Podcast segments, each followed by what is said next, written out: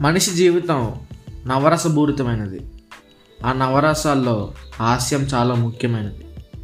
అన్నిటికంటే పెద్ద అచీవ్మెంట్ మన వల్ల ఎదుటి వ్యక్తి మొహం మీద చిరునవ్వును చిగురించడమే.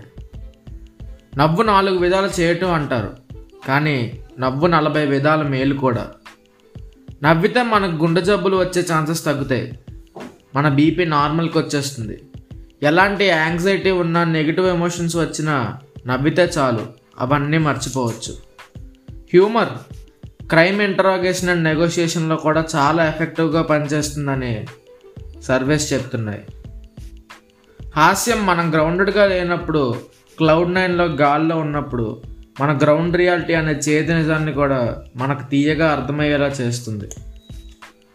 మనం ఒక సీరియస్ విషయాన్ని కూడా హ్యూమర్ సహాయంతో చాలా కన్విన్సింగ్గా చెప్పచ్చు. హ్యూమర్ మనలో స్పోర్టివ్నెస్ని పెంచుతుంది. మన హ్యూమర్ ఎంత స్పోర్టివ్గా తీసుకోవాలంటే మన మీద ఎవరైనా జోకేస్తే ముందు మనమే నవ్వేలా ఉండాలి. అలా ఉన్నప్పుడు మన మనసంతా ఆనందమే.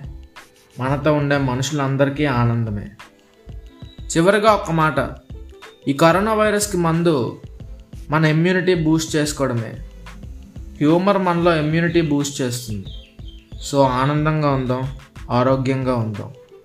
వినాయక చవితి. శుభాకాంక్షలు